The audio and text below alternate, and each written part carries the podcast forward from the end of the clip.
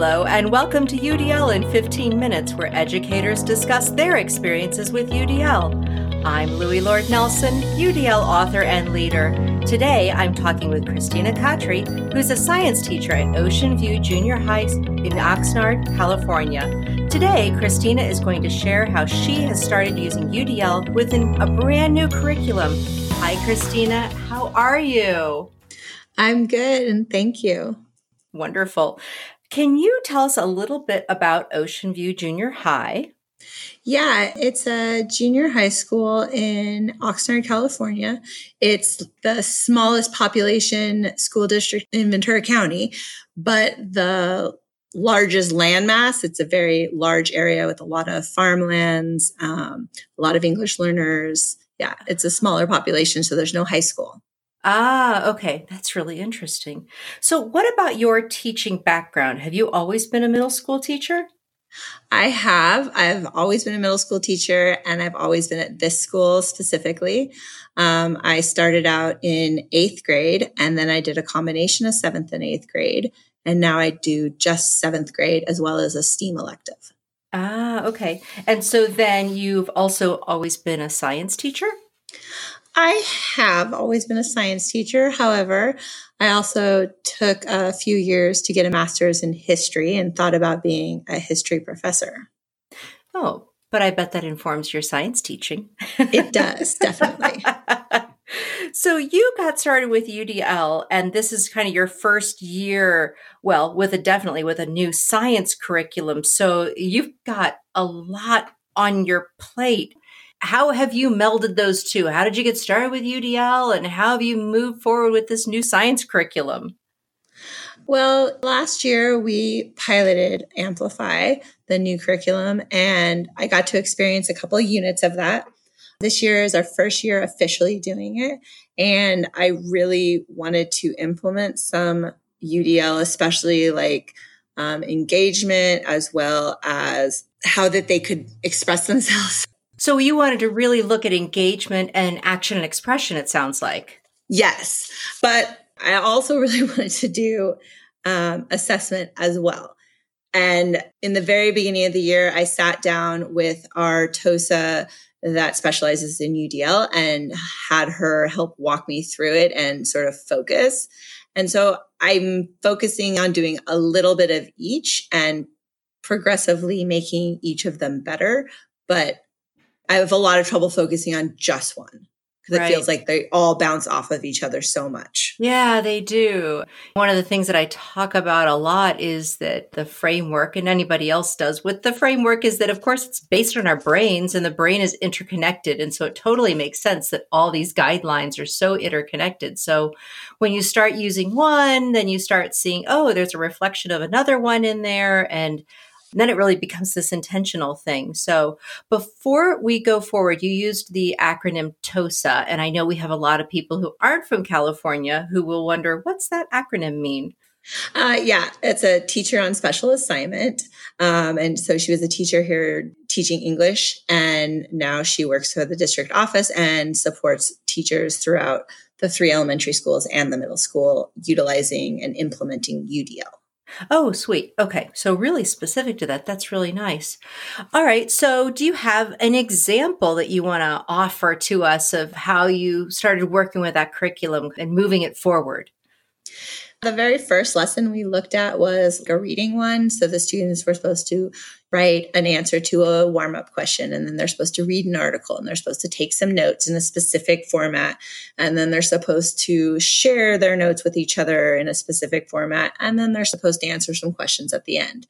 And I've in the past had a lot of trouble getting students to really engage with it, as well as not all of them want to have it read to them. Not all of them want to do like a popcorn type of reading where they take turns. Not all of them want to read by themselves.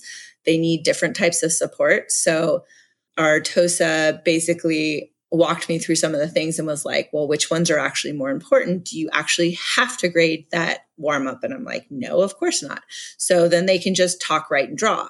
And talk, write, draw has become actually a basic thing that I implement to almost anything that I'm not specifically grading or need to see. They can choose to talk, write, or draw their answers to anything. and they have both paper or whiteboards that they can draw. And then for the reading, we had options where we added in options of where to sit. So they could sit on the table or on the floor or something. And we had the option of them reading with a partner or they could read by themselves. And then they already have like an embedded audio version of the reading. But I also created a video of me reading and modeling how to take notes and stuff. And then I also invite some students up if they choose to sit with me and I read to them and I help go over the notes and ask questions and show them how to go about that thought process. Awesome. So the video that you talked about, so a video of you reading and then a video of you taking notes. Did you just kind of set your cell phone up or like the tablet camera? How did you do that? Yeah, I set up my iPad just facing down onto a copy of the article and I just literally wrote on it, annotated it. So I just have the iPad facing straight down and it shows the page and it just has this like, I'm just doing it out loud what I would do in my head. Huh, I wonder what this means. How could this be connected to that? And I would write the question down for them. Or I wonder what this word is. And I circle it and I can look it up and talk to them about that definition and stuff. So following the guidelines that are in the curriculum of what they're supposed to be annotating, but modeling how that process happens. Okay, I love that so much for two reasons. So, number one, the modeling, which really helps with not only in comprehension. So your students understanding and comprehending when we think about that guideline and and being able to understand how you're taking this information and utilizing it connecting it in your own mind and then on the paper. And then also you're just doing that demonstration of language and symbols because you're giving them the vocabulary and the symbols and you're decoding right in front of them.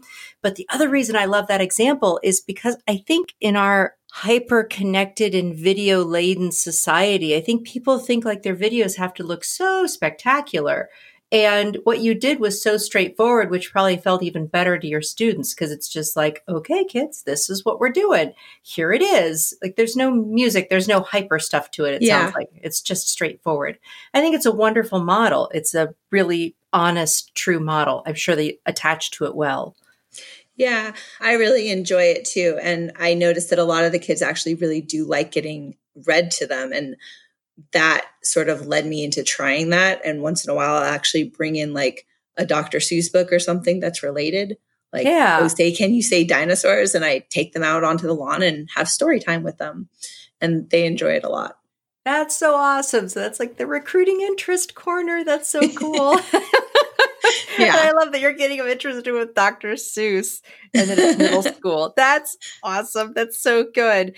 So I know you also have a visual guide that I think is there in the curriculum and they build on it. And then yes. you used UDL to think about that a little differently. So talk about that.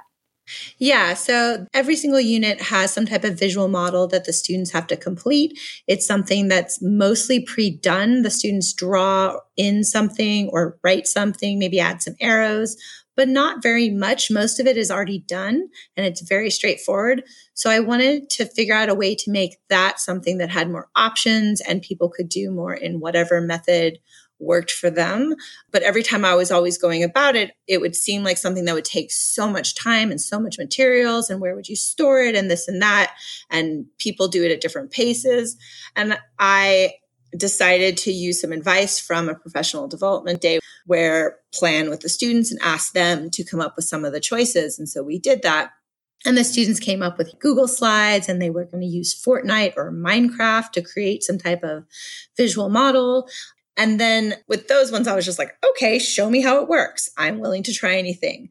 But I also had another student that just really quickly in 15 minutes created a multimedia art project where she used little fuzzballs and googly eyes and buttons and she glued them in for the different layers of rocks on the paper. And she basically just drew the outline of the pre done model but she colored it in. She added a sample of sedimentary rock that was made out of different fuzz balls and she drew in the labels and everything. And then she went home that night and she made one for the igneous rock as well. Other students then, they found some chalk and they went outside and they drew some drawings of the model outside. I had a student that never speaks in class. She never talks. and she saw the chalk. She got up, she went outside, and she drew a beautiful model out there. I have another student that's usually always just trying to draw, and that's what we're trying to get her to engage in the activities in some way. And when she saw the chalk, it's funny because I'll offer her to draw stuff in class, but when she saw the chalk, she led her group out there and she started drawing a model, and it was beautiful.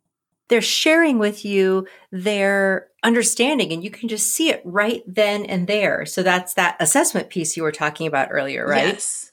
Yeah, and that's one of the things is I changed the way I look about grading and I'm spending a lot more time on just informal formative assessments along the way and I also realized it's not necessarily necessary for the students to finish the product for me to assess if they understand it.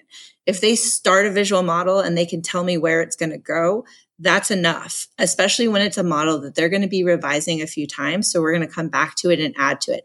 I even have a group that's creating some type of expressive dance to represent the different cycles of the rock cycle.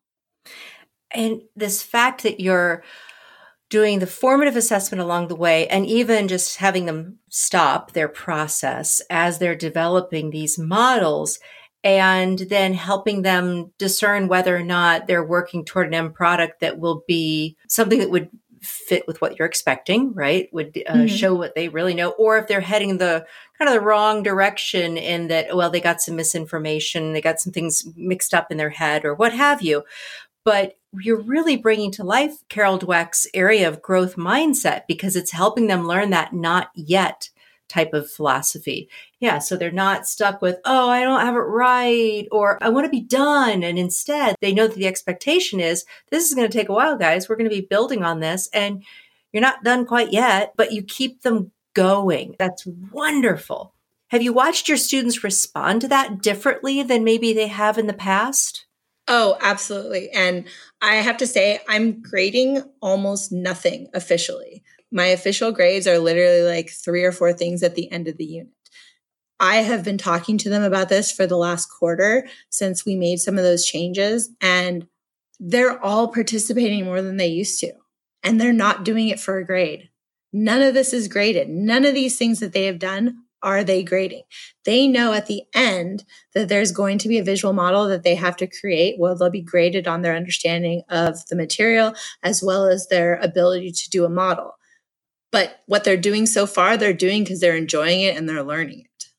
Yeah. So you are also, it's just awesome.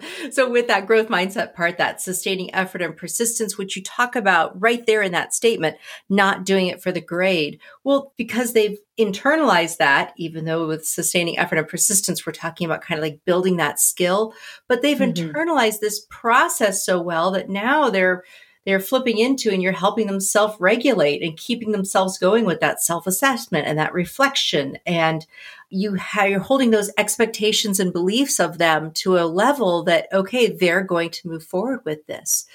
So I want to ask one more question because we're going to run out of time here shortly. But when you think about students who aren't successful within that traditional model of teacher delivery of information, you know, that going down the middle. And we know that doesn't work. And you've obviously shifted away from that. How have you watched those students respond? So maybe your students who have um, English language as their second language, or students with disabilities, or students who have 504s. I have seen a lot of students that are participating a lot more. Sometimes it's simply students that just don't think that they're good at science they're afraid, or maybe it's a student that doesn't have the ability to do the homework at home or whatever it is. And so they feel like once they are missing an assignment, they're like defeated. In this case, they're simply engaged in learning and they're trying to learn the skills, learn the information, and it's just a process of learning instead of that currency of trying to gain the points from doing this worksheet or that worksheet. Right. Oh, Christina, this has been awesome. You have given so many great examples of, well, just from the end, the not doing it for the grade. That's a huge statement right there. And then backing up into the fact that your students are now wanting to engage with the information because you're giving them supports from which they choose. So whether it's the video supports or however they want to come into the reading, and then your talk, what, write, draw, anything. Mm-hmm example. These are all wonderful ways that the students are coming into learning in that non threatening way. You've really minimized those threats and distractions across this entire set of curriculum. So, congratulations. And thank you so much for coming on as a guest. Thank you so much for having me. I really enjoyed the talk. Absolutely. You're so welcome. So, for those of you who are listening to this podcast, you can find supplemental materials like an image montage with closed captioning, that montage with audio descriptions, a transcript, and an associated blog at my website, theudlapproach.com forward slash media. And finally, if you have a story to share about UDL implementation for UDL in 15 minutes, you can contact me through the udlapproach.com. And thanks to everyone for your work in revolutionizing education through UDL and making it our goal to develop expert learners.